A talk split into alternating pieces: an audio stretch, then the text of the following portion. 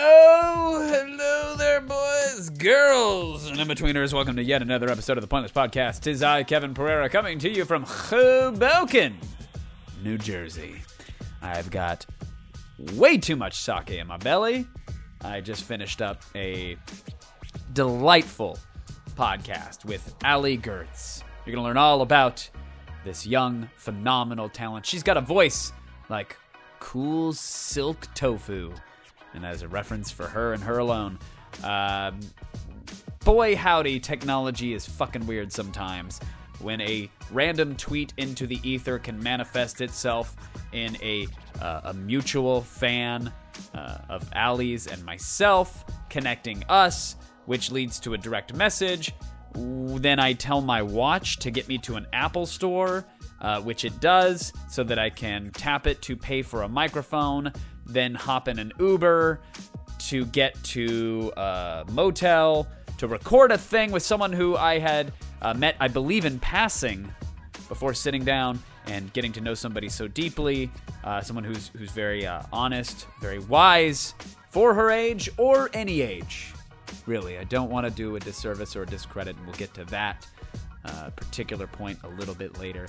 But uh, I liken her voice to Nataly Dawn. She writes nerdy songs, and she's transitioning to much deeper songs, and we're going to talk all about that. You're going to get the origin story. You're going to get a taste of the music because I'm going to be dropping in some sweet, sweet tunes that I recorded from not the greatest mic in the world, and that is the understatement of the century. So when you hear how great she sounds, know that it sounded even greater in person. And it was one of those moments in time as the skies were opening up uh, in the uh, greater New York area around us, and there was thunder and lightning and rain beating down. Uh, I was treated uh, to a to a concert for one, quite the serenade, and uh, super glad uh, that I had a chance to meet Allie. I've already invited her to come and join us on the attack. And before we get to the interview, that is what I want to talk to you guys about right now. Again, we are doing Twitch shows over on twitch.tv slash the attack twitch.tv slash the attack. You can go on over there. At least three days a week we got uh, an afternoon show called the attack. It's myself and when i'm away like i have been for the last week or so uh, alex Correa is holding down the fort with some amazing guest hosts like jeff Cannata mylan sarley super producer Unique Fatucci hanging out there. The interns are getting on there. It's a fucking free-for-all it is wild, it is mad, and I hope you take a moment and check it out. Again, that's twitch.tv slash the attack. And while you're there, you'll see beneath the player on the site, there's all sorts of links to help support this humble little endeavor that we have got going. Uh, you can back us on Patreon. That's patreon.com slash the attack. Over there, we got exclusive behind the scenes videos. Uh, we do an uh, attack staff podcast at least once a week. Uh, and we could use every ounce of your support that you throw our way over there. Again, patreon.com slash the attack is the link for that. We've also got merchandise. You can find the links there. I'm sure there's a thousand other things that I'm missing right now. We're trying to Voltron them all into one easily digestible URL. But baby steps, man. We are right now in the middle of planning some new shows. Uh, we are getting our E3 scheduled together. Um, I believe we're doing something with the kind of funny guys. I don't know exactly what I can say about that right now because I have zero idea what's been confirmed, but I know we're working on something, and the whole goal is to entertain you and to make you giggle and to make you think and to make you feel. Because feelings are okay sometimes. And right now, you should feel delighted. You should feel like the most special boy and or girl on the planet. Because here is the Pointless Podcast with Allie Goertz. Fade away talk. Dear Allison, won't you hold on to your virtues, but not get caught up in your head?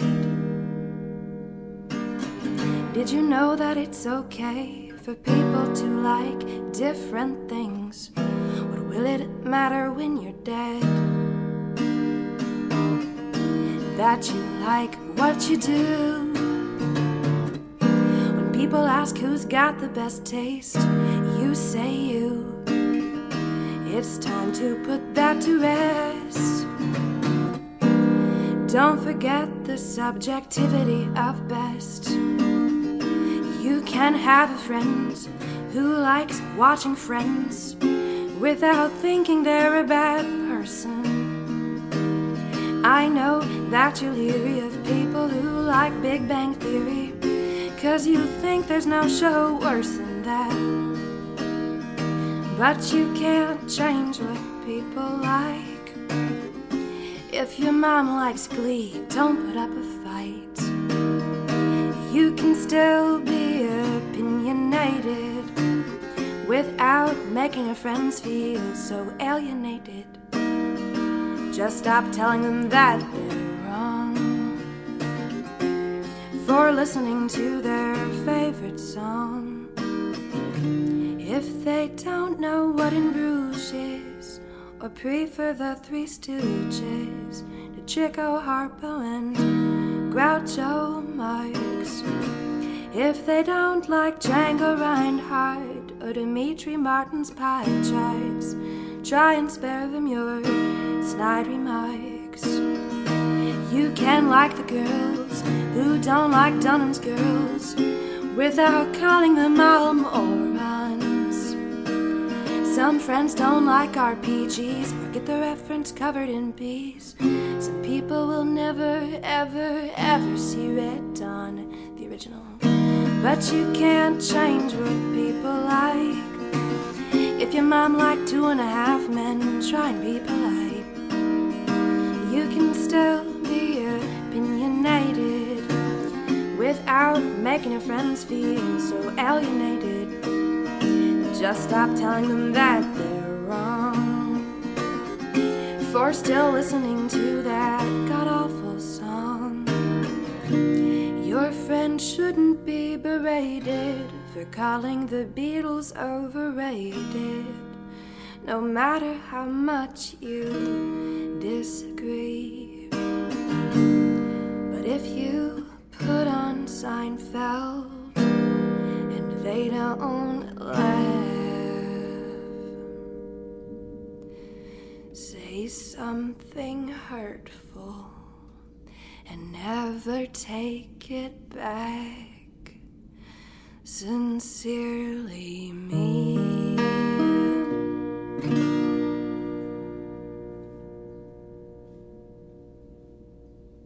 That was beautiful. Thank you. That was phenomenal. Thank you.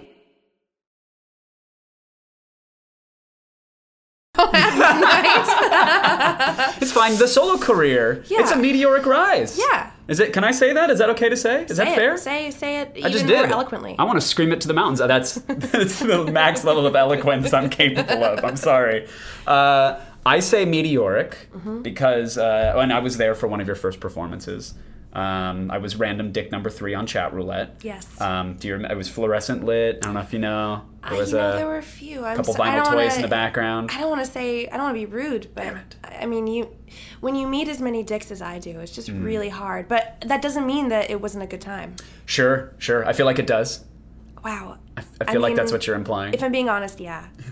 Okay. But it's nice to see you now. it's great. It's great. I think this yeah. is a wonderful reunion. Um, you, I can't. I'm, you're, are you tired of talking about it? No, the, the chat roulette thing. Ask away. Yeah, because that's that's a that's an odd that's odd beginning. It is. So, um, at the time, I had only written one song. Uh, it's called Comedians, and it's just about the comedians I like. And I didn't really know where to put it. I lived in Long Beach, so it's close enough to LA that you would think I would just try doing comedy or try doing it somewhere. But I had no car, I had no anything really, except for internet access and a website that I knew I could get some kind of attention that wasn't YouTube because for some reason I hated YouTube. I hated YouTubers. I hated that whole vlogging culture. I just was grossed out by how attention seeking it seemed, and so I wanted nothing to do with it. Mm-hmm. But more so, I think I was very afraid of failure. Like I hated the idea of also putting myself out there to then have three views. Like it's it's terrifying. And so Look at you fuckers at your your cafeteria table with your attention and your Right? parties and your vlogs and your collabs. And Yeah. I'm not gonna. But if I were to limp in and show interest and then I don't get a seat, well, then that's even more damning. Yeah. it's exactly Totally that. get It's it. exactly that. Yeah. And uh, I I finally decided like, okay, well let's just let's just see what this is like. And it became very addictive. Like of course we joke about it, but there are many naked men on it you skip through those if you so choose. That's Sure. a different kind of fun and addiction that you could have. Um, for me, I, I really loved the idea of like searching for someone who then was willing to listen to you and talk to you. Like it was the kind of attention that's unlike the attention you get from any other format because you you are seeking it out and then having to really win them over because they don't know what they signed up for. Right. So no one's coming on. This isn't my my Patreon account or a YouTube page where people are just like, okay, well let's listen to some nerdy songs today. This is I hope I see some boobs today. Oh, what's this? Someone who's actually got something substantive to sing at Sure. me. I should listen to this. Or even, oh, maybe there are some boobs behind that acoustic guitar. well, I'll hang in for this. Wait a minute, I'm, I'm growing to like her. Exactly, but I found someone, and this was three years ago or so. Um, so not quite at the height of the of the Maron fandom that we're at today, but um, someone was wearing a Marc Maron WTF shirt, and I thought you might like this. Like of all the people I've seen, maybe you would like it. And I sang my song, and he begged me, please put it on YouTube. I just want to be able to show my friends. They're not going to believe that I went on chat roulette and found anyone that sings. But Right. the fact that you mention all my favorite comics in it is a big deal for me. Could you please do it? I said, Oh, I just, I really don't want to. It sounds horrible. He says, Do it just for one night. So I recorded the worst quality video just with my webcam. Like there's a doorbell ringing in the background. like I couldn't look or sound worse, uh, but I did it and I put it up there. And then I get a text from my friend. Um, this sounds like a code name, but his name is Beef. And Beef texted me, Were you on chat roulette last night? Which is the most terrifying question you could get. I'm just like, were Maybe you skipped beef. Yeah, Maybe were you passed up his dick, I mean, I definitely skipped beef, but uh, I, yeah, I was just like, well, yeah, did you see me? Did you? Is, did someone take a screen grab of me or something? It's terrifying. And he told me, uh, you're on the front page of Reddit. And three three and a half years ago, I was just like, what's Reddit? I have Right. no idea what this is. I looked. Uh, the guy had posted the link, and then suddenly it was starting to get some traction, and it got to a point where I was just like, well, had I known that this was going to be seen by all my favorite people in the world, I might have written a second song first because I've always wanted to do music, and now I have to kind of keep going, or I'm going to lose lose this. Sure. This is what I'm thinking in my head. I don't know how much of it's actually true. I feel like you, if you are good at something. It doesn't always matter when you're doing it, but at the time I was just like, if I don't do it now, I'm gonna. No one's ever gonna pay attention to me ever again. Right. And so I wrote this song about Dungeons and Dragons that um, was even more popular than the last. And then I was just like, let's just keep doing it. So you didn't have the D&D song in the hopper. That Every was... single so my YouTube channel has no um, consistency as far as posting, which is why um, It's great for growing an audience. Exactly. I've been to a thousand conferences, and they tell you They- they inconsistency is key. Keep them whenever guessing. you feel like it. uh, the amount of time in between songs is the amount of time I took to write the song. Um, so sometimes it would be a week. There was a week turnaround before the Dungeons and Dragons one, and Mm-hmm. then it was like like a month before the next one, which was about the jerk. Uh, and then I just kind of kept going. And then I then I I've mostly stopped using YouTube because now I perform live and I don't really have to use YouTube. But I would, you know, I don't have the same like hatred that I used to. Now I've I've found that there's some beauty in it. Right. Now that you're at the table. Now that I'm at the rubbing table- elbows with the I Justines and the whoever the, Well- uh, the orange guy is with the mouth on him. I don't know what the. Ooh, yeah, you know, not know. those, not those guys. No, no. Shots fired. is this? fired. Is there a rivalry? no, no, no, not going at all. No, not let's all. start one though. So the orange guy asked him to prom. He said no. Fucking prick. Yeah. Who does he think he is? Come on. Can't hear you over his money vault. Just all the coins being dropped in. Uh, so that's interesting. So you you you are given it's it's you. Uh, it sounds like the chat roulette thing was was kind of a toe in the waters Yeah. to see what the reaction to the content might be that isn't quite on the grand scale. But then you were you were gifted or thrusted. Yes. And you were just handed momentum. Yeah, yeah, and you. It sounds like you you swam. Yeah. sounds I- like- at the very least, I tread water. That's good. it's very exciting. And then I was. Uh, You're not coughing up too much chlorine. When did you when did you pivot to doing the live stuff? So that actually took a little while. Um, I I had only had like a few songs out when this band called the Double Clicks, who are like the the queens of nerd comedy, uh, asked me to go out to Portland and do a show with them. So I did my first show. I I had never performed live really. Ever? Um, no, Not even like for, high school and junior. Okay. Yeah, yeah. I don't want to get to that. Yeah. Yes, I definitely did stuff in high school, but nothing that was original or like anything what I do today. But um, I did a show then, and then I, I kind of just waited another year. In that year, I was writing uh, and recording my album.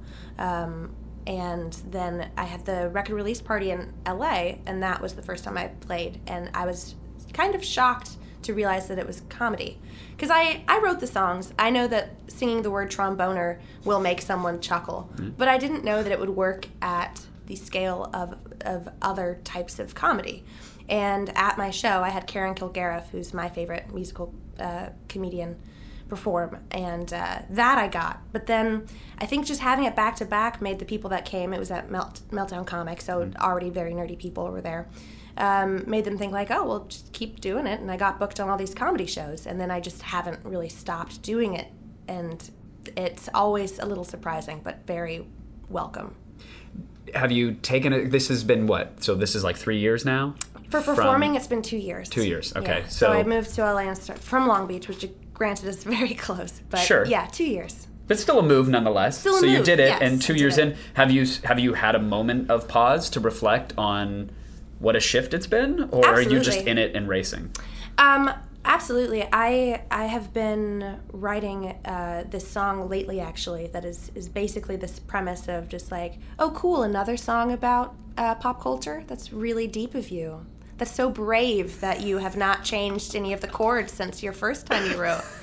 really interesting stuff you're doing. All right, now is this is this the the the the choir of judgment that's in your head screaming about your work, or is this uh, is this from friends and family? Is this random trolls on Twitter? Where is that coming from? That's coming exclusively from me. I've been very lucky in that um, the feedback I get is always nice, and that is because um, the people that I'm not being forced down anyone's throat. No one is no one is forcing you to listen to the music of Cosby Sweater slash Allie Goertz. If you find it, it's because you love The Simpsons and you love folk music, and somehow your friend showed it to you. Um, and so that makes it a little easier. But as far as me, I'm dealing with it constantly because I wrote all these songs, I spent all this time, and I do love them. Um, but first and foremost, I want to be doing the music side of it. The comedy side, it was never meant to be like, oh, let me make you laugh. It was just like, here's what I know better than anything in the world. It's as if I'm writing about heartbreak. And at the time, I was writing these songs that are all about underdogs. You know, I have a song called Everything's Coming Up Milhouse, and I have a song mm-hmm. about Sam Weir from Freaks and Geeks. Mm-hmm. Those, it sounds so obvious now, but when Adam Bush, who recorded my album, was talking to me, he was saying, I just really love that you use these characters to express your own isolation and, and loneliness. And I said, What? Huh? What? No, there, you- there's. I'm not anywhere. I'm not anywhere to be found in there. I mean, it's my my fingers strumming the thing in my voice, but I have no, nothing to do with me. And it's exactly, and it's so funny because I didn't even really think about until I was kind of called out that all of my songs are from the perspective of men too. So I'm not, not only am I not addressing my own feelings, but I'm just like making it as disassociative as I can. But it's not even the same gender. So I'm really just like, well, it couldn't possibly be me. Right. Uh, so now, as I'm writing more and more songs, um, I'm trying to not abandon and not move away entirely, but to focus more a little bit on um, some some more mature feelings. I think, or the same feelings, but not not dressing them up in the same way. Maybe view them through the lens, your own lens. Yeah, or of- like you know, uh, not a cartoon, maybe just a grown-up movie. right, That's fair. That's fair. Where does the? I'm always fascinated by the the creative output of somebody. Um, I, I, I, it's. We'll get to. I, I, I love your stuff. I think it's great. You haven't heard my stuff. I have indeed, which is well. So let's we'll get to it. What's interesting is that uh, you know it, it was like the random ping on Twitter, Right. And I'm in a subway and I pull up your stuff and I go, I thought I had met you at at midnight, but maybe I didn't. I, I don't know. Maybe I didn't, but I, I thought know. I did. I don't know if we actually met. We were both Okay. definitely there. Okay. Uh, so I'm sure we saw each other, but I Okay, don't so there's an osmosis. There's Yeah, a, there a was something. proximity process. Yes. I saw you in the, The periphery. it's done- it's palpable there. Sure. So You're the plant. I'm ET. exactly, exactly. Hardwick's babbling about taking a trip to Europe or whatever. I overhear this thing and I go, poor sucker. He's talking never about how his move. uh, how his toilet costs six thousand dollars. I, I was telling Chris, I was like, Chris, you're weird taxidermy rich now, which is my favorite thing ever. Like he's got a flesh wall, yeah. Oh God. Uh, antique flesh wall, by the way. Let me be clear.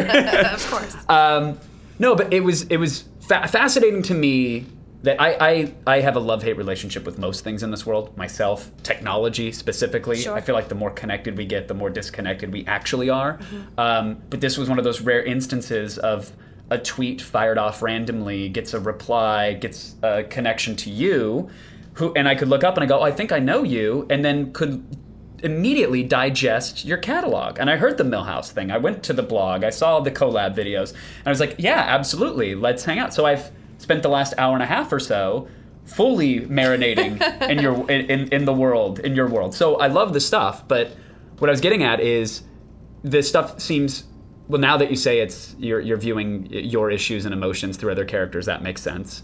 Um, but it seems so fun. It seems so creative. It seems like the output is there. Where does where does that jury come into play? Where what where do those critics come in that tell you, oh, you're not challenging yourself? Oh, how brave of you! Like what? Why is that?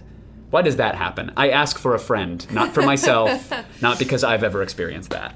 I think that when you do anything that is so particularly branded, like I write nerdy love songs. Uh, I have I.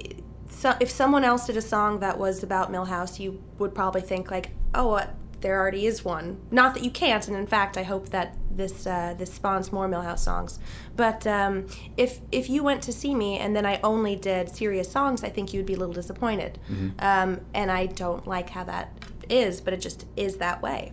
Um, the the feelings started as soon as I performed my first big show, which was at the Largo with Jonathan Coulton, who's I had mentioned Double Clicks as being the Queens. I think he's the, the, the god and king.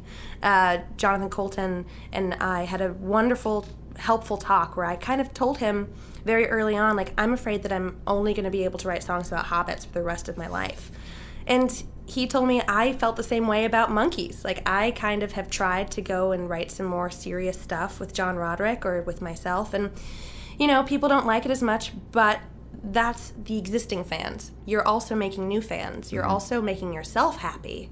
And people will know when you are writing stuff to appease your old fans and it's never going to be good and you're never actually going to be making those old fans happy Right. either so there's a lot going on there and i think uh, most creatives uh, are going to be very insecure about their work at some point if not all stages of what they're doing otherwise they'll probably just stop because they're just like oh this is as good as it's ever going to get and Right. Well, I've reached the edge of my box. Exactly. I guess I don't have to try to break through. I'll just, eh, I'm going to go to pasture now. Exactly, Yeah. and uh, I think for me, like some, uh, as and I, I really can't say enough that I do like the stuff that I wrote, and I, the people that have collaborated with me, I'm very grateful that that happened. At the same time, after most shows, not comedy shows, because they know what they're getting into, but when I play music shows, someone will come up to me. It's usually a very attractive woman, and they will say, "That was so good. You have such a good voice.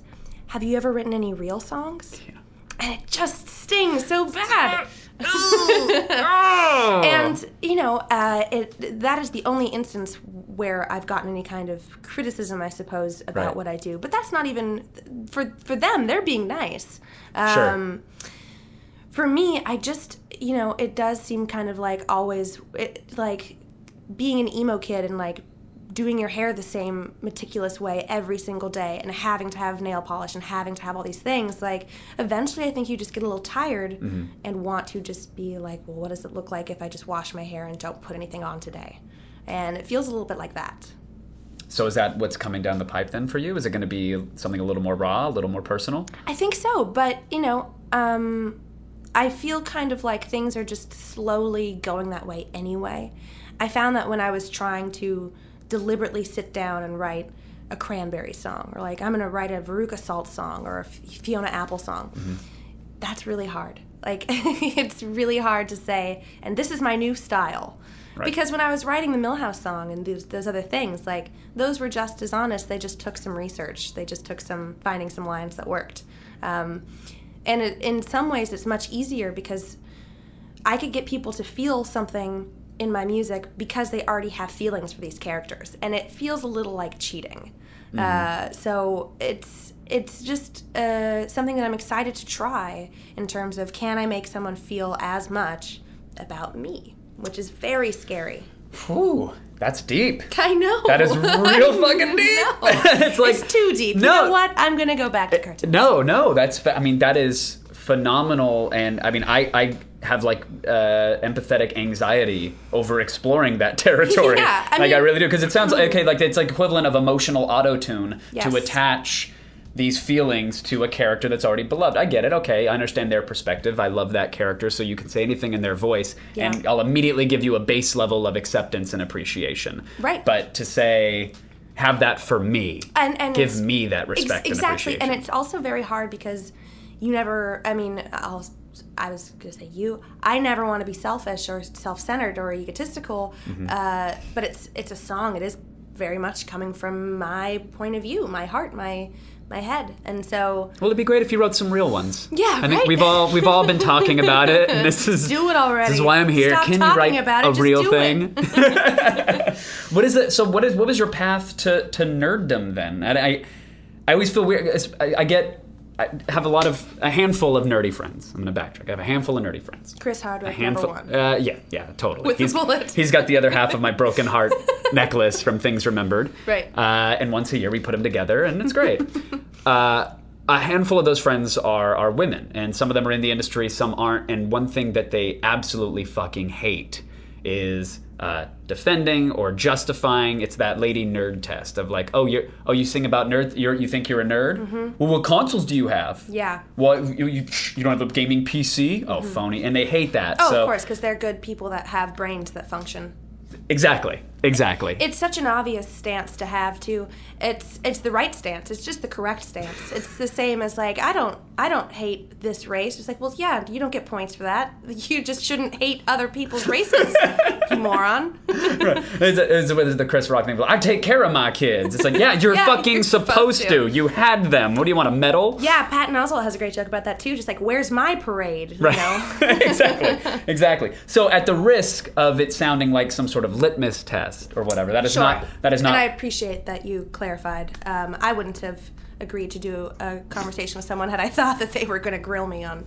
what games i have well, here's although the we will disclaimer. talk about and how many achievement points do you have, and what are you currently playing right now? And it better not be a fucking mobile game. how far are you in Kim Kardashian's game? I actually, so when I was on at midnight, I used to be a researcher and I had to play through the game so that I could find the best moments to put on the show.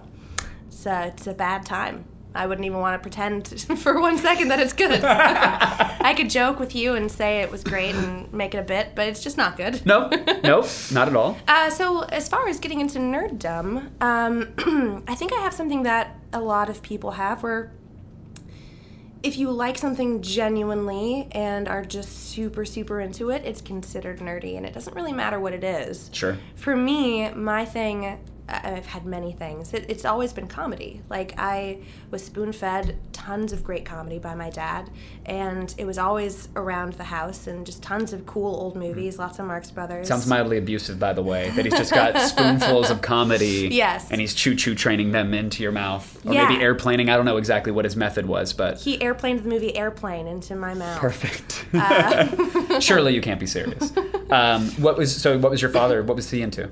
Um, so I have a young dad, Mm-hmm. uh, and he and I are very close, uh, and it's mostly because we just goofed around watching TV. So yeah, Marx Brothers and um, you know George, George Carlin and just Richard Pryor, uh, Bob Newhart. I loved a ton growing up.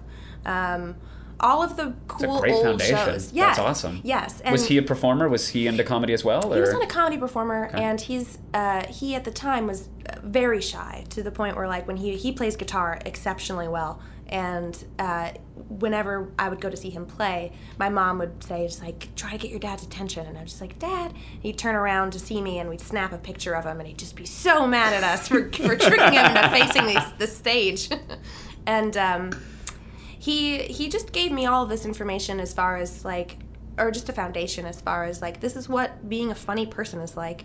And i was surrounded by my dad's friends. Um, so my dad is 20 years older than i am. And his friends are all very cool music nerds. It's like living with the cast of high fidelity.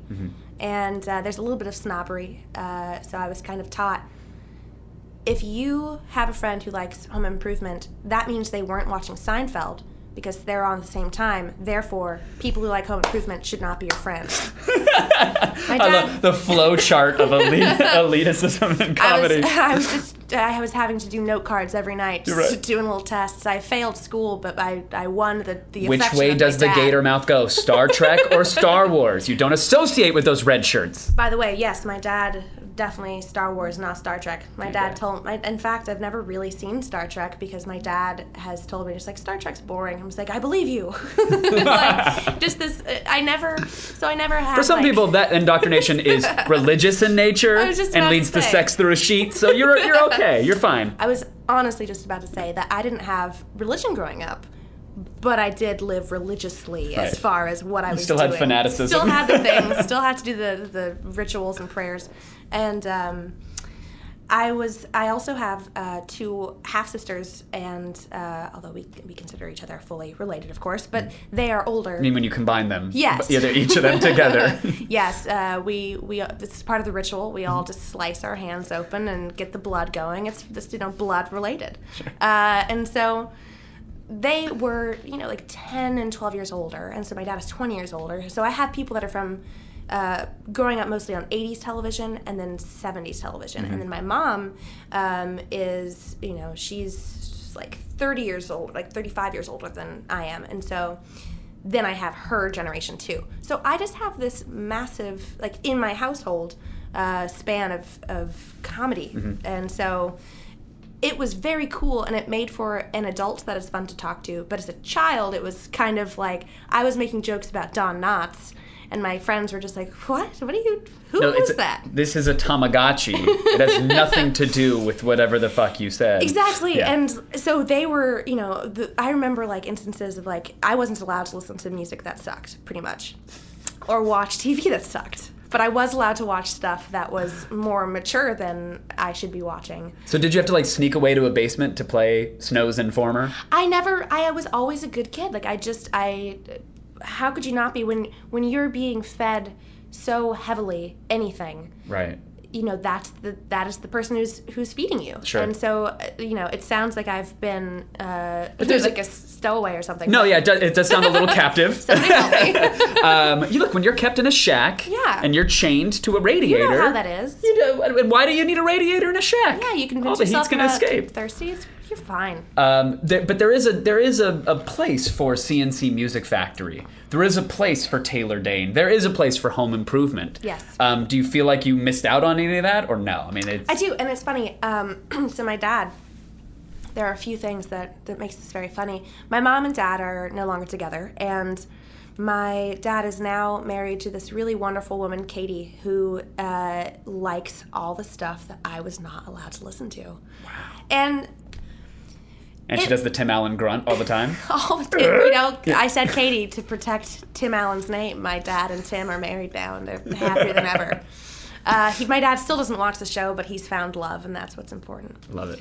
So I remember feeling, and, and of course, I, I have so much love for them. At the time when I met, uh, who was to become, you know, my, my stepmom, I, I suppose, uh, I just remember feeling like a sense of betrayal. I, I felt like I had been lied to because my whole life I've been told there's almost nothing more important than what you like. And by the way, my dad was a young dad. He didn't mean to make it this end all be all. He was just having fun with his kid. Yeah, he absolutely. never he never in a million years thought that I'd be talking on podcasts about how I, I felt imprisoned by his good sure, taste. Sure. But yeah, but I get it. But there is like the arm around the shoulder of like, look, it's what's inside that counts. Actually, that's bullshit. It's what you tell people you like on the outside. Yes. That's what matters. Yes, and so when um, I was being introduced to this very cool woman who happened to love Britney Spears and Taylor Swift and all these things, I just felt like, what is? Then why did I go through all these years of alienating people and being a jerk, if if that's not really what matters?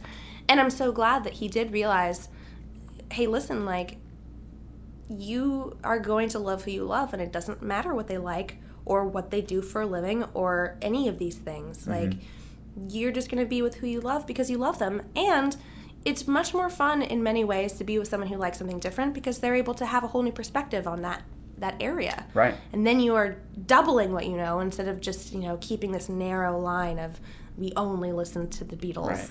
And I always find like you get the fun of of being the one who introduces them to all of the things that you love because they probably don't have a knowledge of that. So when you get to show somebody airplane for the first time, Ah.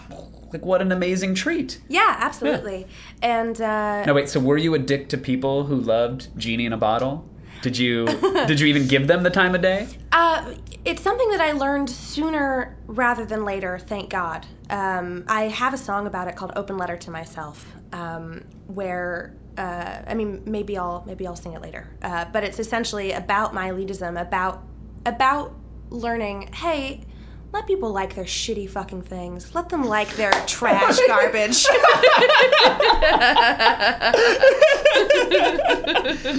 Let people be fucking piles of shit. Whatever. It doesn't hurt you. exactly. And which is this told through the uh, the perspective of Keanu from The Matrix? Oh, yeah. Mm-hmm. Because it cl- it can't be you, right? It's who do we That's channel it through? That is actually one of the only songs that uh, did not take a long time to write. It poured out of me, and I didn't even know what I was writing when it came out. I just it starts "Dear Allison," and, and then it just it all just kind of unravels. And so, even though it's filled with pop culture references, Mm-hmm. is still probably the most earnest song I have. Uh, because it was very much just like, hey, let's figure this out because you've got some you've got some things that you would, you should probably look at. Sounds a little therapeutic. I would love to hear it if, if, if that's cool later. Yeah, yes. Um, when uh, I, I want to make sure we're okay on time. It might totally. We have all the time. Oh, great, great. Well, then I'm gonna- just going to delete everything to make room on the hard drive. It's still, I still see a waveform. I'm very nervous about this setup. I think we're okay. Um, you mentioned you performed in choir.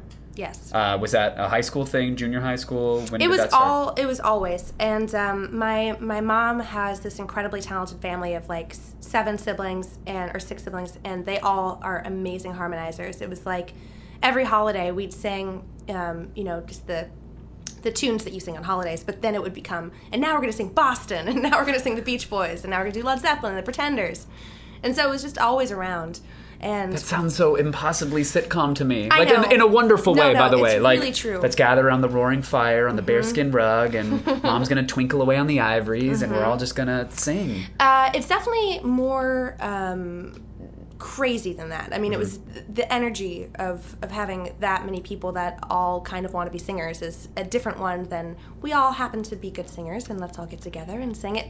There Sure. was, I mean, A lot of power ballads, a lot of solos. Yes. These are my four bars, bitch. Back off. okay. yeah, Yeah. and but but it was very harmonious in every way of the every every part of that word. Sure. And um, for choir, it was just kind of that's what you did. You went into choir, and then eventually you'd also pick up an instrument. So I did violin.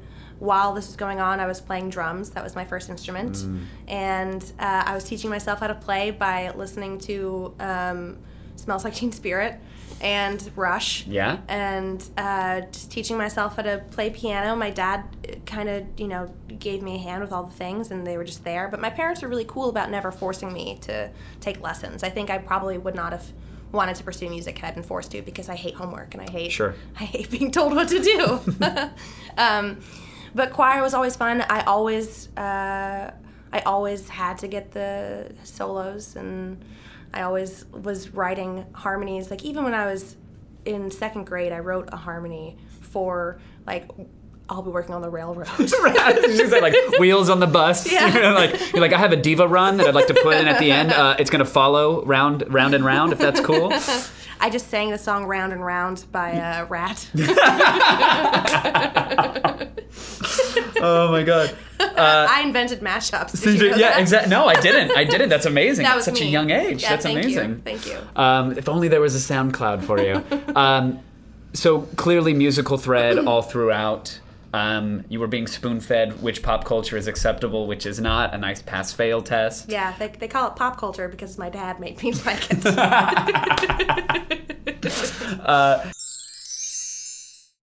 You you still there? You guys there? Now's a good time for a break, right? I could use one. You could probably use one. Hell, we all we all need a little break from time to time. I'm taking one.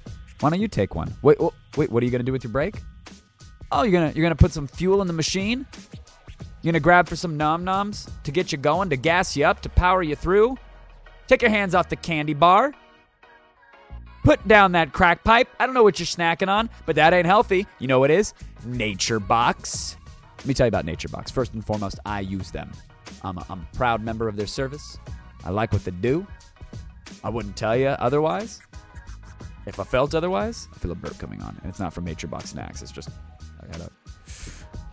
Oh, okay, that's always good in the middle of a sponsor segment. Here's the thing. I like NatureBox. You will like NatureBox, so try them for free. I shouldn't have to say anything else, but I will very quickly. Go to naturebox.com slash pointless, sign up for a free trial, and get over 100 different snacks delivered right to your doorstep. Zero energy required. Look, you can tell them what you like and what you don't like. They'll send you exactly what you want, but I like to explore. I like it when they just I just I spin the wheel. You know, I'll I'll spin the chamber and whatever bullet comes out is going to be tasty and again, nutritionist approve. You can pronounce all the ingredients. You can snack without feeling guilty. Some jalapeno white cheddar popcorn? Yeah. Get that.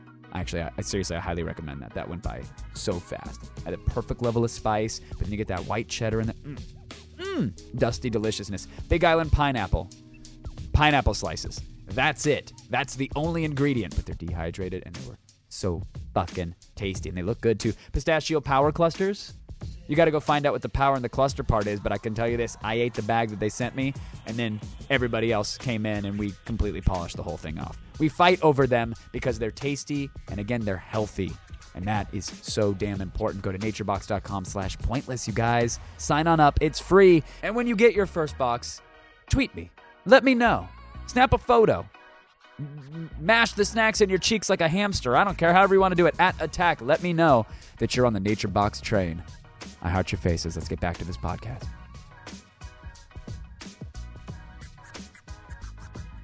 And w- when did you go to? Did you do the college thing? I did the college thing um, for four years. So you'd think that I graduated, but I dropped out. I was like, that's Uh, an average time, I believe. It's a pretty solid number. Yeah, I um I couldn't have hated college more. Was it in Long Beach? It was Long Beach, Yeah. which is the reason. Um, Is that where you were uh, from, or yeah, did you? born and raised. Okay. And um, it's so funny in in all of high school, uh, I always surprised connected with my teachers, even though I was a bad student. Mm-hmm. I don't think anyone would would be shocked to find that true. And these teachers would tell me just like, you know. I know that high school isn't really your thing, but when you go to college, you're gonna find these these brilliant minds, and you're gonna be around people that really understand you and really get it. Now, they thought that I had the grades that matched my personality and tenacity and would get Sure. into a good school that was Yeah. made out of bricks. Instead, Right. I went to what is essentially high school part two, which Yeah. is Cal State Long Beach.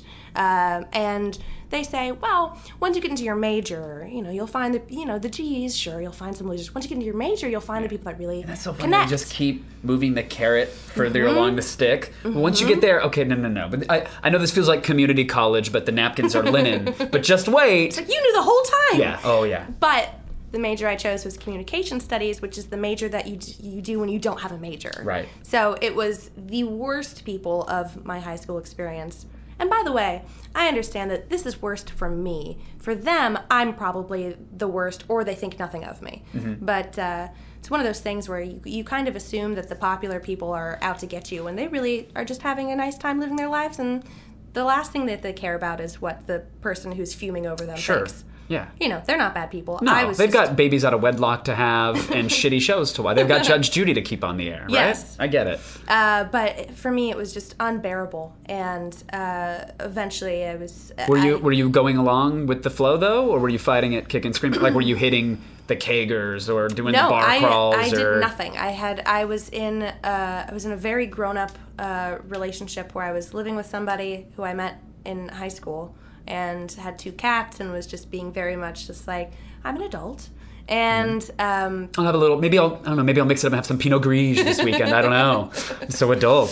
Well, I was adult, but also had like I had a, a wall that, that was like Nerf guns were mounted to. So I was an adult who lived with two boys. Right. Uh, so I was struggling to find what I wanted in this world, and it was in this hatred for school and this what had become kind of just like a living with two friends relationship where I was just like, I need to find an outlet. And that is when I started writing songs, and that is when I started posting stuff to the internet. And I found an escape from this world that I was in.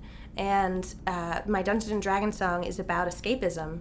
Um, and in in yes, in so many ways, it's about Dungeons and Dragons, but it was more just like I want to get out of here. How do I do that? Right. Can I do it in a in a way that doesn't require me to move? Right. Can I do? Something? Can some, I roll some dice and have a DM just go, yeah, cool, you teleport away from all of this mess? Yeah, all of when I'm like, they're just like, okay, so you you're in a forest and there are two doors. What do you want to do? I'm just like, really would like to start a music career and move to LA. Right. Can I burn the forest down? Is that okay? Which which door has matches behind it? How does that work?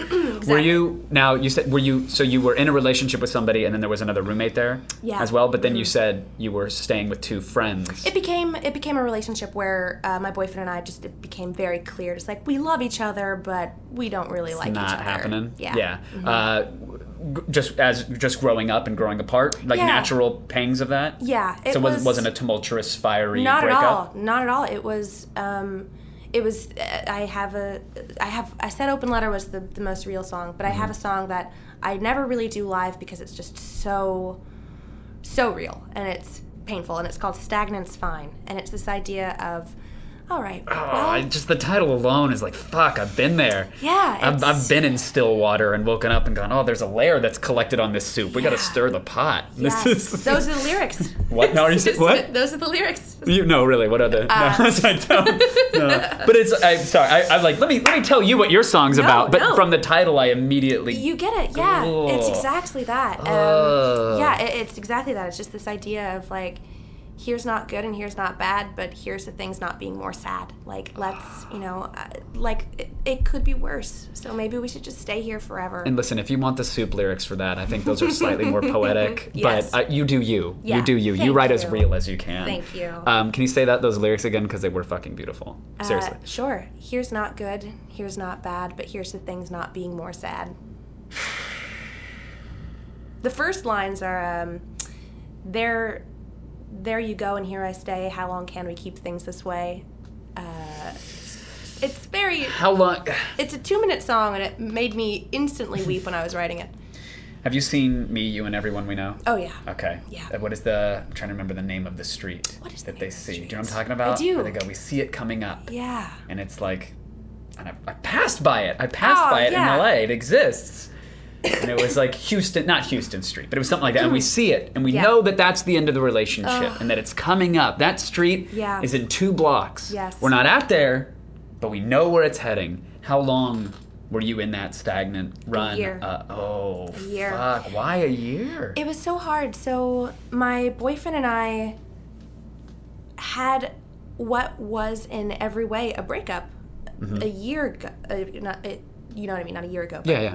With a year left, and Oh, over a, over a singular event, or it was just like, oh, was- let's was- not have sex tonight. In fact, let's never have sex again. we had already not been having sex, and it was already just. I mean, I think that's pretty standard in long relationships that are going to end. Sure. It y- usually takes a while though to It is- realize that The genitals are the canary in that coal mine. Yeah. I really think like they really because I it's at least from my experience as well and being like in serial long term relationships. Yeah. The moment that goes away, it's like, well, you, I, we can justify it. This is fine. This is a malaise that happens. Oh my god, it's been a year. That's the thing. You don't realize how long it happens until Yeah. it's happening. I, I remember. So you know, I'm trying to trying to be this adult person.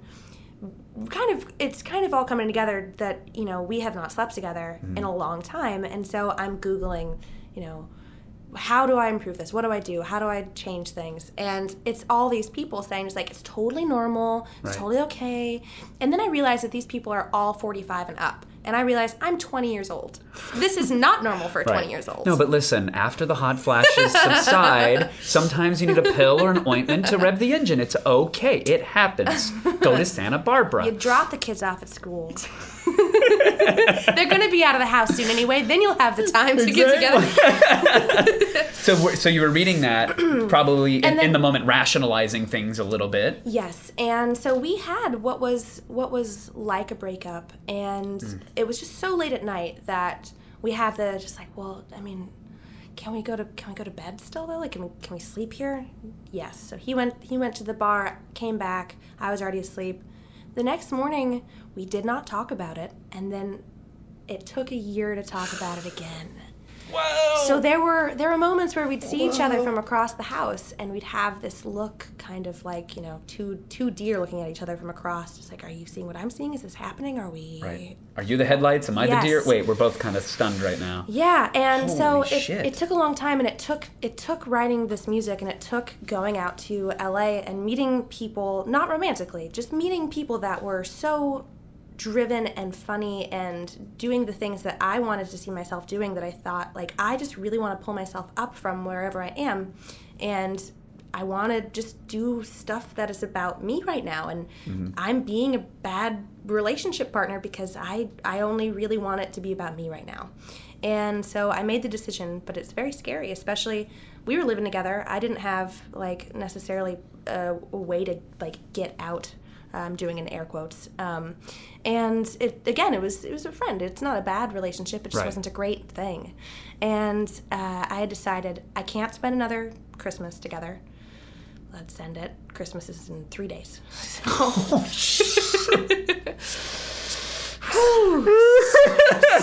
The two from tag on this box of heartache and reality. It's uh, well, spoiler. It's from me. It's to you. Oh, hello. And uh, good luck with the tears. So we you on the other side. we exchanged early Christmas presents, and like neither of like he never asked, just like, but why? you know, Christmas isn't it?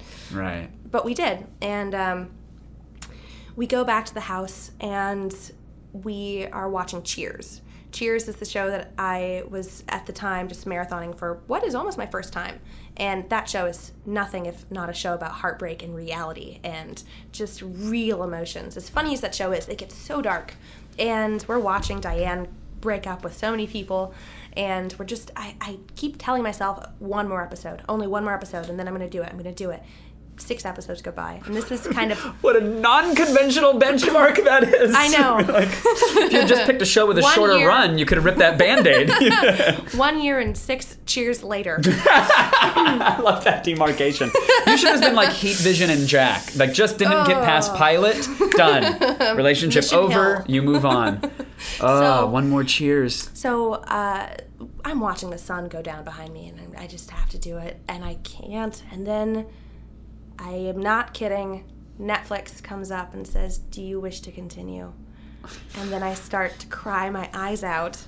And my boyfriend is looking at me, looking at the screen. For, from his point of view, we've been having a great time watching Cheers, and then I burst into tears.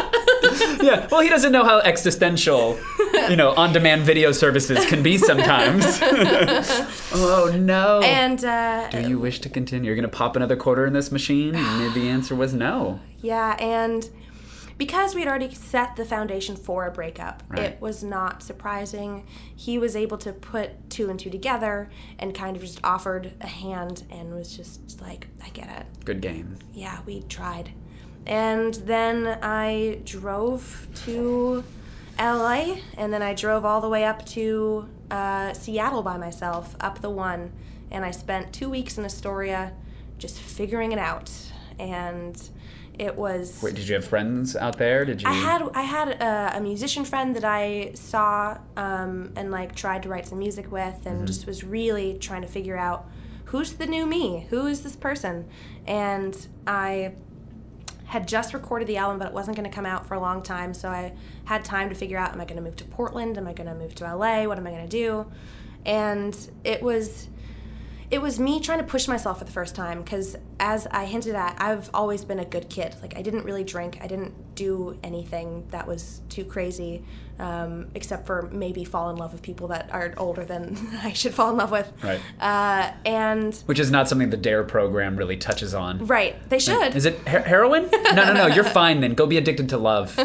It's fine. Yes. Uh, and so I remember being given advice by someone older than I am that I should go see concerts and I should go get drunk and I should go make out with people and I should go just have fun. And so I'm in Portland and I'm trying to do these things desperately. And it's just it's the it's the very pathetic person who's trying on a different outfit. Well, as you talked about the the the emo child Yes. coming from hot topic to hot topic, combing their hair this certain way, trying to brand an identity on themselves. Yeah. That is it's but it's great that you tried it. And- that's that's exactly what you needed in a roundabout way. yes. That doesn't need to define you, obviously.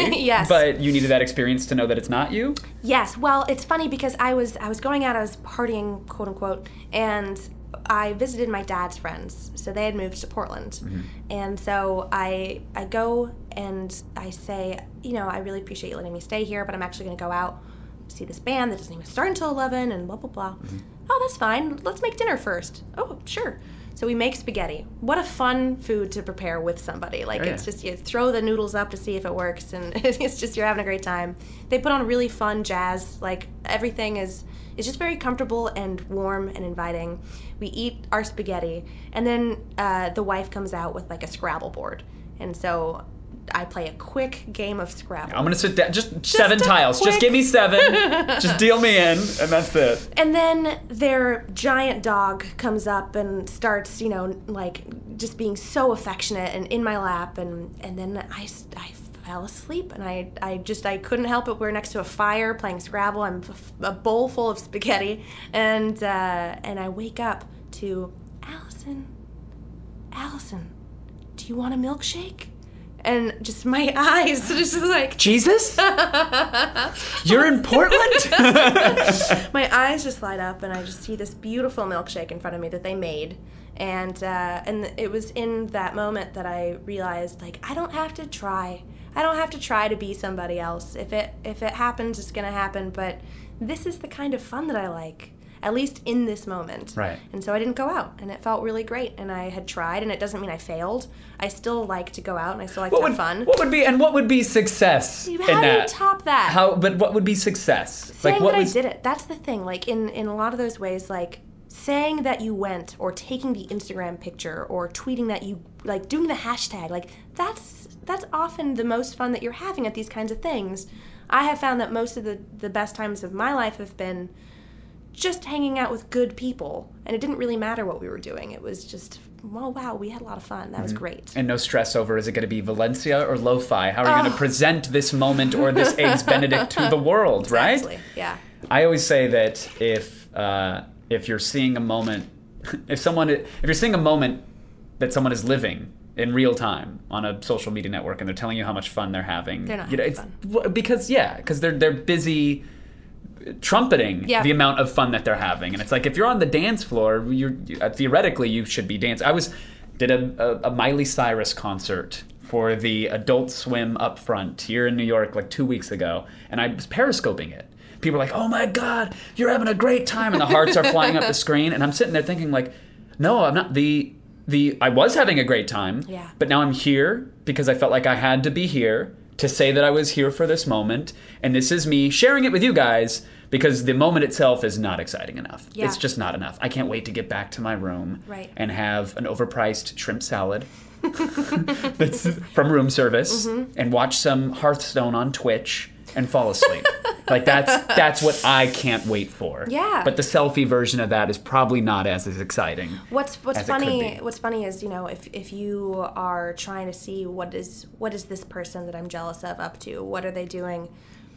It's it's when they are not posting anything that you should be worried. That's precisely it. What's going on in that moment of silence? You know, is it Yeah. self-reflection? Fuck, that makes me jealous that you're stopping and growing as a person. Exactly, yeah. Or are you having such a damn good time that you Don't need have to beat your chest Yeah. and and condense it into 140 characters and put it out into the ether? Imagine having the thought of uh, oh I just wasn't thinking about it. I wasn't thinking about Twitter. Right. What do you mean? Right. That's wow. Yeah. And, and it's, Let's it- switch. So true. Let me. So you mentioned. I feel I so I have this guilt thing about you've been very kind and let me into your room. Oh, yeah. Uh, and you let me take over this lovely hotel room, and I can't actually tell how much time has passed because I'm just getting bars and BPM because Yeah. I just hit record. How are you? I have- feel great about Do we have a couple more minutes? I no? think Do you so. want to call it? No, let's let's keep talking. You mentioned going to a search engine to ask an algorithm, to ask Google what is going on with your relationship, Yeah. this sex life. Things are stagnant. Should I be worried? I always am fascinated by that because I think. Um, I think the machines know us better than we know ourselves sometime. Um, what does Google know about you that maybe you don't know about you? or anyone in your life? What does what does Facebook know? What do these algorithms know about you? Right. Uh, I will say that it is unfortunately branded. If you, I, I recently hung out with someone for the first time, um, who I'll just say because he's great, Alex Hirsch, uh, who's the creator of Gravity Falls. He and I Okay. talk about The Simpsons nonstop, and we became very fast friends. Like you meet somebody, and sometimes it just really clicks.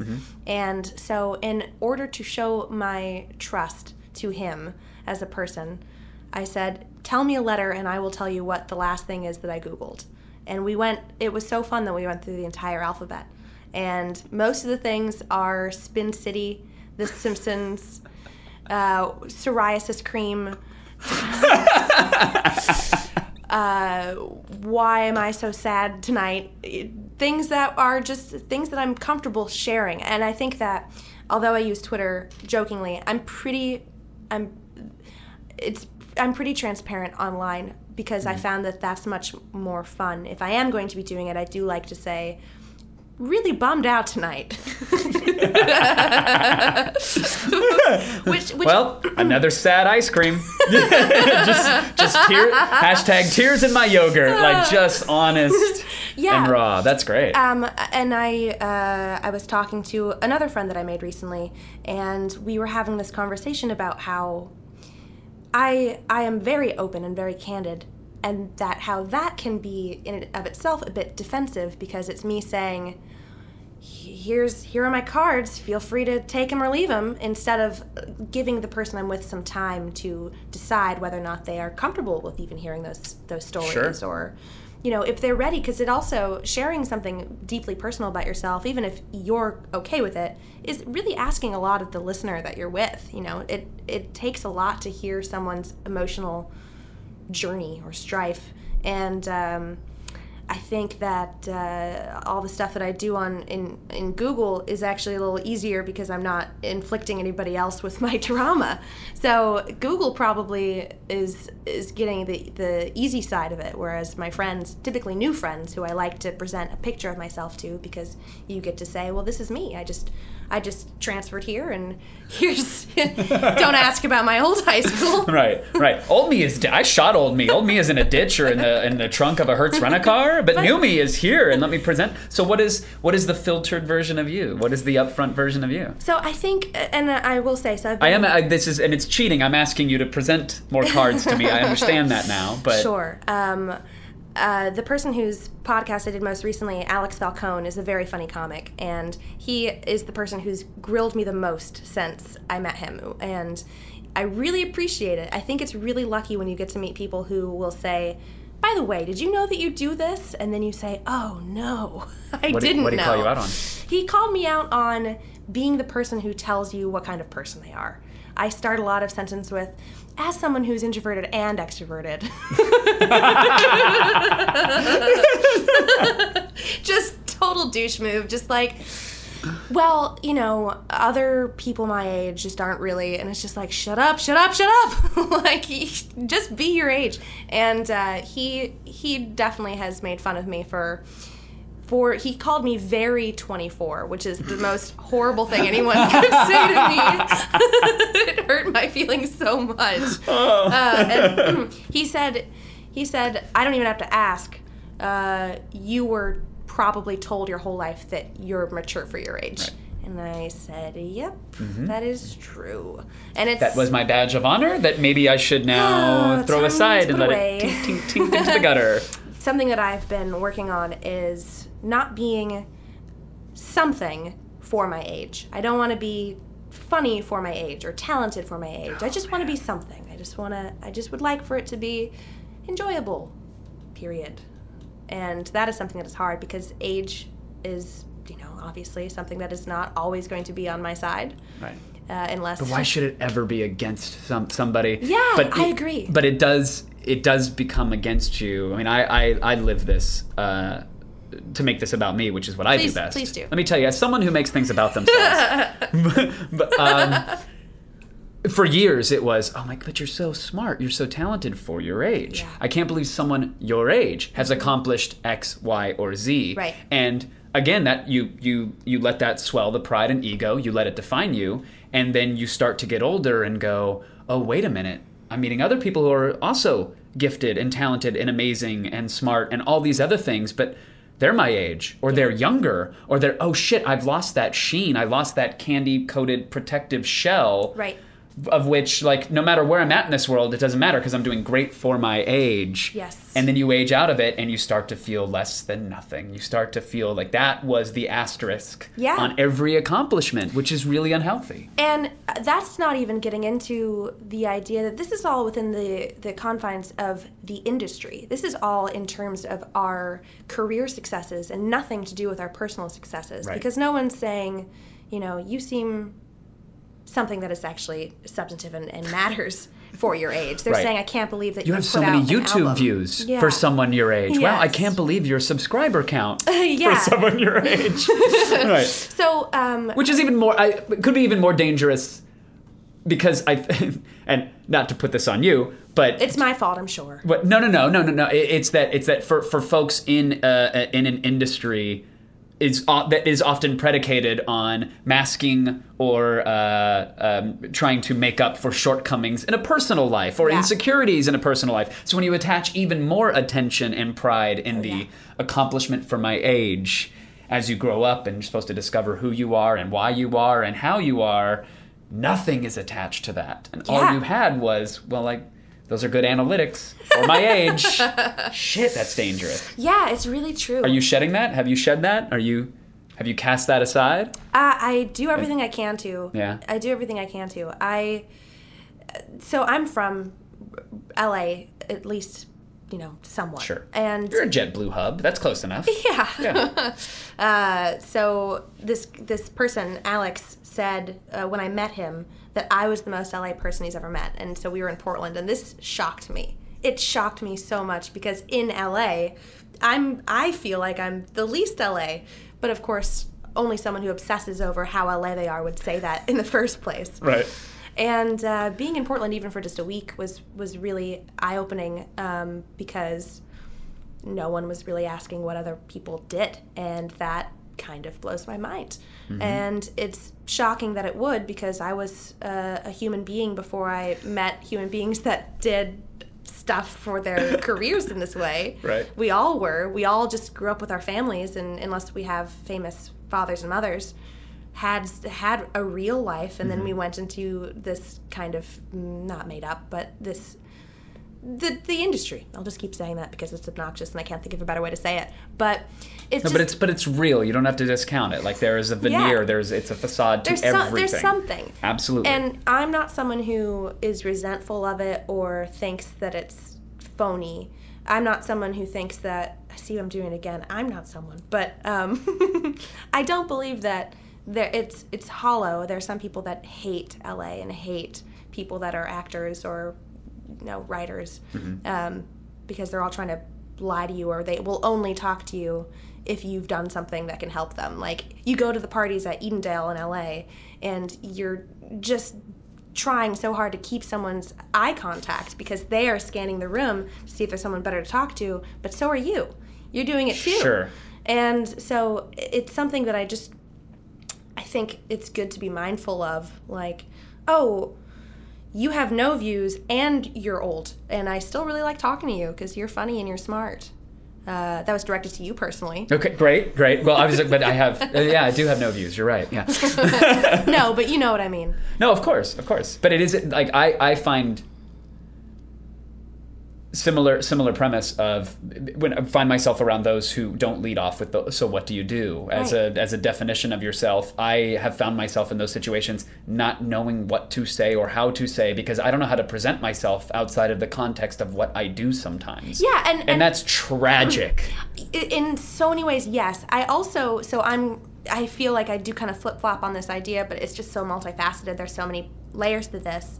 At the same time you do what you do because it's something that i hope makes you happy and you're you've put the hours in oh is that what Uh-oh. I'm supposed to do. Oh, no keep going keep going maybe maybe something that, it's something that you're supposed to care about and like Uh-oh. mortgage Okay. car payment go ahead what and so it is a part of you. I, I remember I went on a date with somebody who um, kind of opened with, by the way, I haven't listened to your music and I never will because I don't want it to taint my opinion of you. Uh, Interesting. not a good opener no for me, at Right. least. Uh, maybe some people Always lead off with travel and whether it's financially, fiscally responsible. Uh, not a good opener. Go ahead. So I, I just remember feeling like my music is the most important thing that I Right. do, and it's the truest like expression of my brain. So if you don't like that, that's a part of my brain you don't like. So it would make sense for you to say, "I do this. Uh, this is me," because that's that is what you used to say, "Here I am." Mm-hmm. So it it's all so complicated. Right. And yeah, no, that's true. I mean, but there's some people who, of course, what they do screams nothing Yeah, about them, yeah. about them, about them, themselves. it just screams that this is my nine to five existence that I hate. Right. Let's talk about fantasy sports. Yeah. Oh, totally. and anything but. that like that. Yeah, absolutely. Yeah. Absolutely. So you went on a date. How did that work? Not with him, obviously. I'm curious the mechanics that lead to someone who's young 20s, not LA, but living in LA. Uh-huh. Sure. Mm-hmm. Not industry at all, but totally industry. How does someone like you go out on a date? Are you using apps? Someone, you- someone like me. Let's go with me. Going Mm-hmm. Okay. on a date. What does Yeah. that look like? I am someone who prefers to pursue people. I have found that. I was hoping you're going to lead that off with, I'm someone. or as someone who likes. Ah, God damn it, Alex Falcone! I'll never be able to get out of my head. Let me play what I remember of this um, song I'm writing about this idea. It's Great. unfinished, but uh, could be cool. That'd be great. Let's see.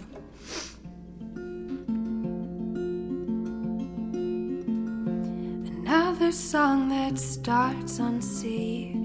Change the tempo, raise the capo, and I hope the crowd won't see. All the songs that pour from me are about movies, books, and TV. Is there nothing more to me? I've used up all my tricks, and I'm getting tired of it. I've said all I can say, at least it feels that way.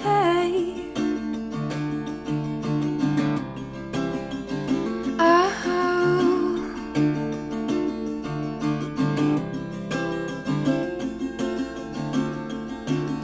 Oh, good, I'm still on C. It's so daring and exciting when I never change the key.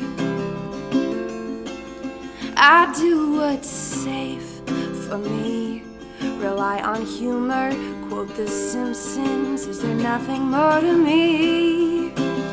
I've used up all my tricks and I'm getting tired of it. I've said all I can say, at least it feels that way.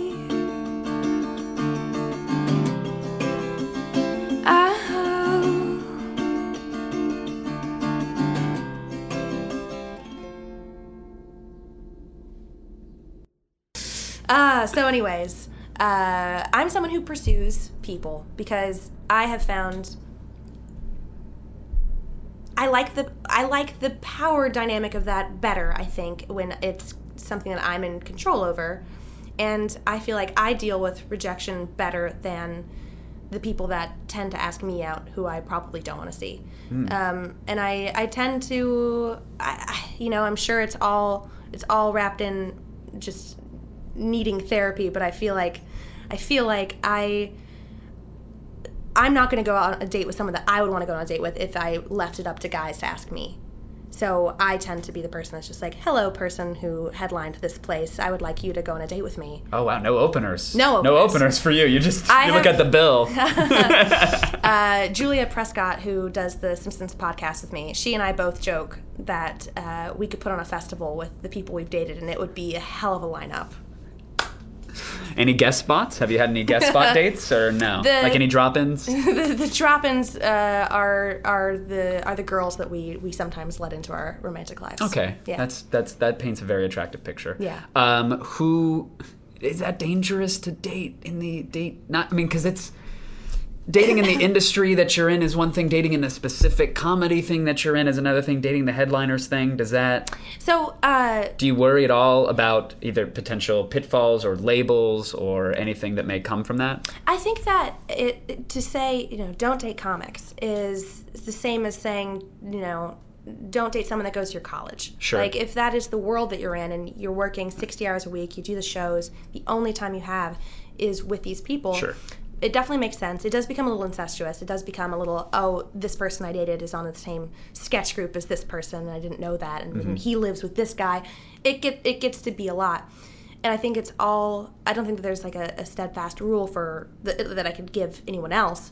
For me, it's just to always be upfront and nice and honest and to just say like well here's what i'm looking to get out of this and here's where do you stand and then oh that's not going to work that's fine uh, so just Do you get that form off LegalZoom? It sounds so romantic. Like, how does that work? Oh, Do you hand them a list of like a Scantron and a questionnaire? i just have an ipad that they have to sign oh, that's nice. Yeah, I like to make it easy. Like square of you. And They they got, oh, your email's on file. Do you want to? now the defaults are 15, 20, and 40. You tap whichever you like. Fucking hate large parties we do an automatic 16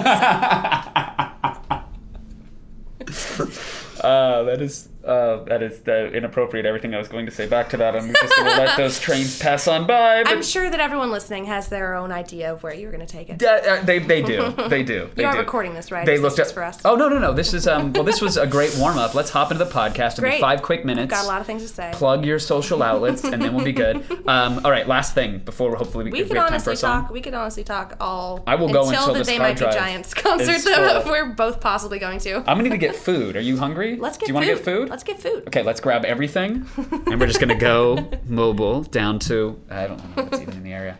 Um, the, you said the kind of guys who pursue you Mm-hmm. are usually not the guys you're interested in. What kind of guy is that? The kind of guy that are you asking? The kind of guy that I'm not interested in, or the kind of guy that I am interested in? Let's do both. Okay. But let's start with the typical guy who would be the aggressor who would pursue you.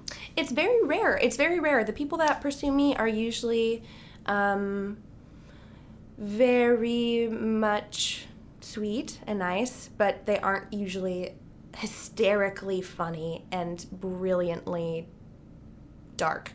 And it is just I A bit of a dichotomy there. I like it. yeah, I, I, you know, um, I really hate. I think it's so ridiculous the idea of nice guys finish last, but boring people do. Like Right. if you, if, if, if, like, I don't care if you're like, a, a, yeah, it's not like that. It's just that if they're meek and they're, you know, they don't really have anything to offer conversationally, I wouldn't even want to be their friend. You know, it's it's so to, to add romance on top of that, it's just I don't really find myself drawn to that.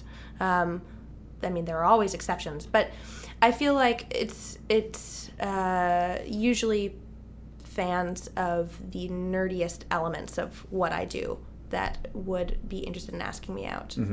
Um, otherwise, I don't often give people that might ask me out the chance because I'm already asking them out.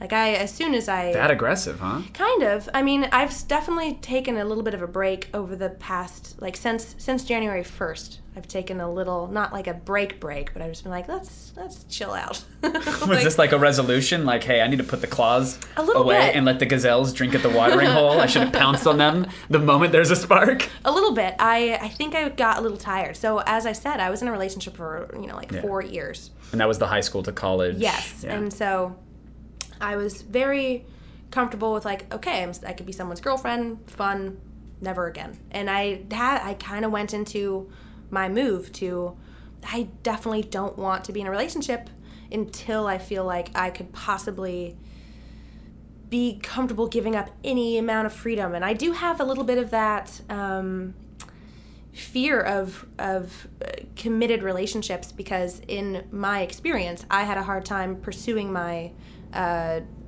my working stuff uh, while also being in a good relationship.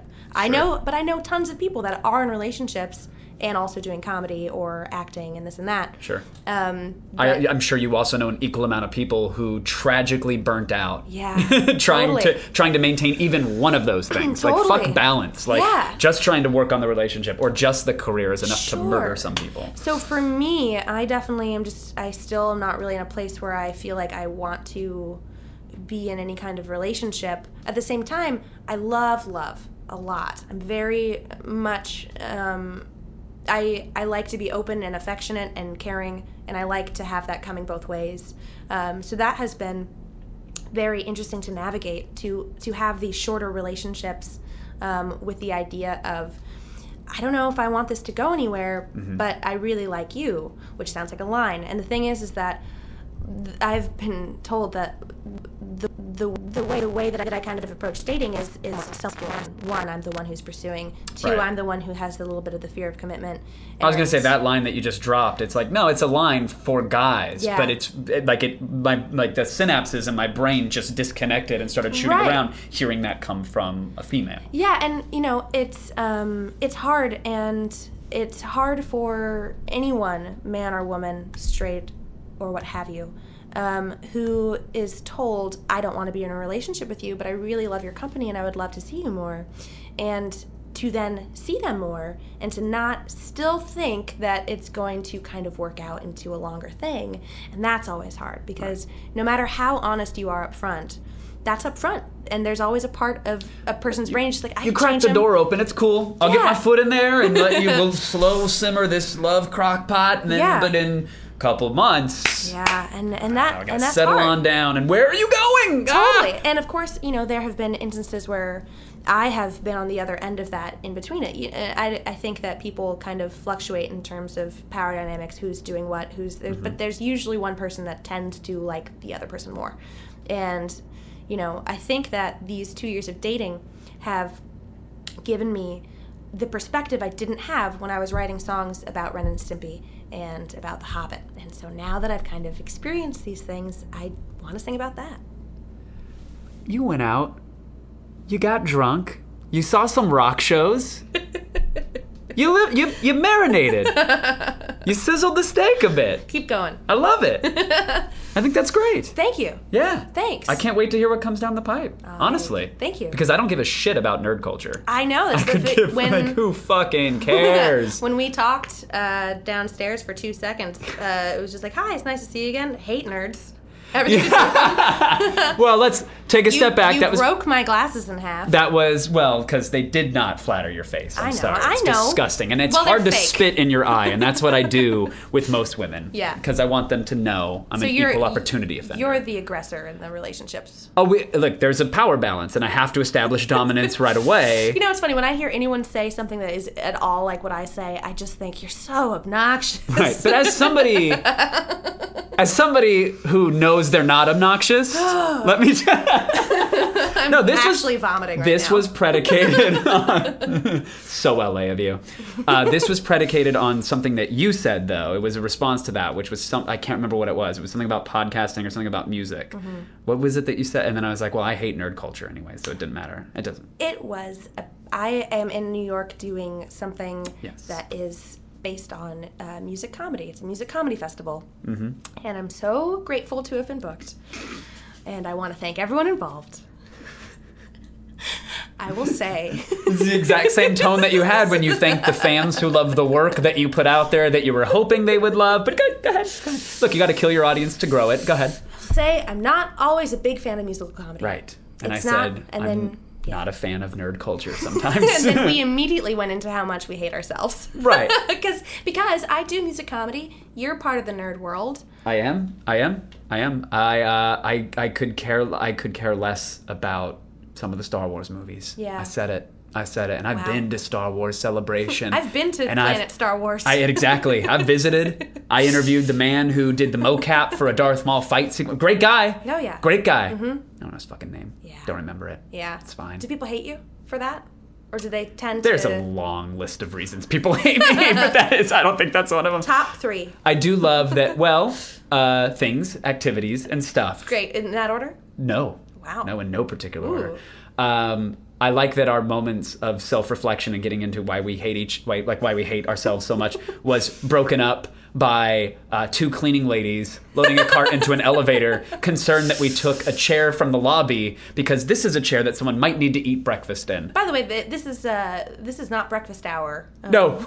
A- This is not an early cool- morning podcast. Cool 3:30 p.m. They're just like, what about breakfast? There was some broken English that came out. I distinctly heard the word breakfast. And I had to quickly assure you what was happening because Yeah. I didn't want you to think that things were crazy. a great a great encounter Yes. nonetheless um thank you for sitting down with me. Yes. Uh, are we still getting food after this? Yes. Can that be a thing that happens? that could be a thing. Should I sing into this microphone? no, we should. I'm gonna I'm gonna change the setting Okay. on the microphone to make sure that It's we really capture that. baseball for the listeners. Uh, guys, listen, it's a cardioid mic, but it has several filters on it. Okay, and right now I'm using a bidirectional. Now I didn't set the recording to stereo, so I'm gonna have to normalize both of our. Uh, what is that? I'm sorry. What is that? yeah. Okay. Uh huh. For those uh, listening at is home. this you asking me out right now? That is the sound of arousal. That is what it sounds like when a woman has finally had enough. Uh, now, it might sound like a labored sigh to those you- who aren't in the industry. Do you call the female orgasm having enough? A woman having enough? oh yeah, I made her have it up to here. yeah, it's basically. I'm a huge mixed martial arts fan. I call it tapping out. Yeah. You know, that- that's it. Rear great. naked choke. She is out. Uh, I'm going to set the microphone so that we can record uh, whatever song you'd like to throw at it. Great. And then I'm going to go back and through the power of editing, I'm going to have it be interspersed through the thing. I don't usually edit the podcast, but I'm going to do a couple drops. Wow. I'll let you punctuate it. Hey, thanks. Yeah, thank you. Hey. Um, where can people find you, find your majesty, Hmm. and uh, your tour dates, most importantly? Yeah, so I just ended a tour with Hutch and Kathy, uh, which was very fun. Uh, and I don't have any touring dates anytime soon, but when I Hmm. Always do- good to lead with what they missed out on and how they can't That's what I think. connect with you. You assholes missed it. You missed your chance. You Google it. You'll Fucking fu- no. pricks. Uh, AllieGoertz.com. A L L I E G O E R T Z. That O tricks people sometimes. Mm-hmm. Um, and at Allie Goertz on Twitter. Allie Goertz on everything else. Except my album, regrettably, is called Cosby Sweater. I I was gonna ask you about that too. I figure someone else has already, but was this pre? it was pre. Okay, It was well, I mean, not technically. That was happening in the seventies. sure. Yeah, that is true. But but the accusations coming to light. Uh, so I I stand by the name for what it was when it came out. Mm-hmm. As soon as because it's also never been a Bill Cosby reference. It's actually a High Fidelity reference. Um, High Fidelity, uh, which I've already mentioned, is one of my favorite movies. And Jack Black says that's the worst sweater I've ever seen. It's a Cosby sweater, a Cosby sweater. And so my band has two S's. You can find it on Spotify and iTunes and all that. Um, now it is just Allie Goertz. You're not gonna go back to. Uh, I mean, because your YouTube channel is Cosby Sweaters too, isn't It, No? you Or cannot changed it? change it, but I do have the fancy youtube.com slash c slash Allie Goertz. Woo! That's as good as they could get me. Love it. Thank, thanks, YouTube. Thanks, YouTube. Thanks so much. Promoting rapists. Should we? Yeah, should we get into that? We should, we probably shouldn't. We should wrap it up and get into What, some what would you want to. What would you want to get into? Did you just look at your timepiece? it's not. So, Is that is that an Apple bracelet? This Which is one is bracelet. this is actually this is a bracelet. So uh, we're looking at a little chain bracelet I have from when I was eight years old. It's got a sailboat on it. When you turn it over, it says like an ID bracelet sort of thing? Yeah. Allison B. Goertz, my address. And then I am a lucky girl. And so what's funny about that is uh, two things. One, these bracelets are used for in the event that you are killed. Sure. This is in case something happens so bad to your face that they have to look at your your arm to see what was this girl's name. Well, we could scrounge around for some teeth. Or oh no, there it is. So how lucky am I lucky in the girl. event that someone's reading this? One, two. I think that my mom said it kind of angrily because I asked her, "What should I put for the quote?" And she's like, "Why don't you say I'm a lucky girl?" I love passive aggressive affection. she and by the way, my mom Why don't you recognize what I give you in this world? my mom, who will inevitably listen to this podcast, is a lovely person. Will she listen? She will absolutely listen. Really? To this. Does she does she have a Google alert She set does. for you? She does. Uh, Should she be concerned I'm gonna call. I'm gonna call her out on this. The last time that she emailed me about a podcast, she kind of like, she kind of like nagged me about it. She was kind of just like, she wouldn't tell me that she was just googling my name, and so she like came up with this elaborate backstory as to why she was listening. She's like. Well, I ran into a friend and her daughter said that she went to school with you and I, I had to search that and then somehow I found that there was a podcast that you were on. It's like, Mom, you just, just wa- listen to the podcast. So I'm, I'm Googling vegan diets. and there's a link to gardening tips. I click that, and lo and behold, like, that is so. Why do you think there was apprehension about just saying, I'm looking you up? um, I think she wants to be cool. Yeah. you know, like in the same That's way sweet. that I would say, just like, oh, I mean, like you know, like if you're not doing anything later, I mean, I'm whatever. What you? What? What do you want? What do, do you like me? Like just it's like that. It's that. That's really that's really adorable. I get uh, when I was doing Attack of the Show, it was like this daily live thing, and so if I ever was not on the show, it was like the principal calling. It would be mom's uh, voicemail. Hey, are you there? Pick up. Still not understanding that voicemail does not work with a tape recorder from the '80s anymore. But it's I, Right. kn- I, you've got to be there. Pick up because you're not on the TV. Where are you?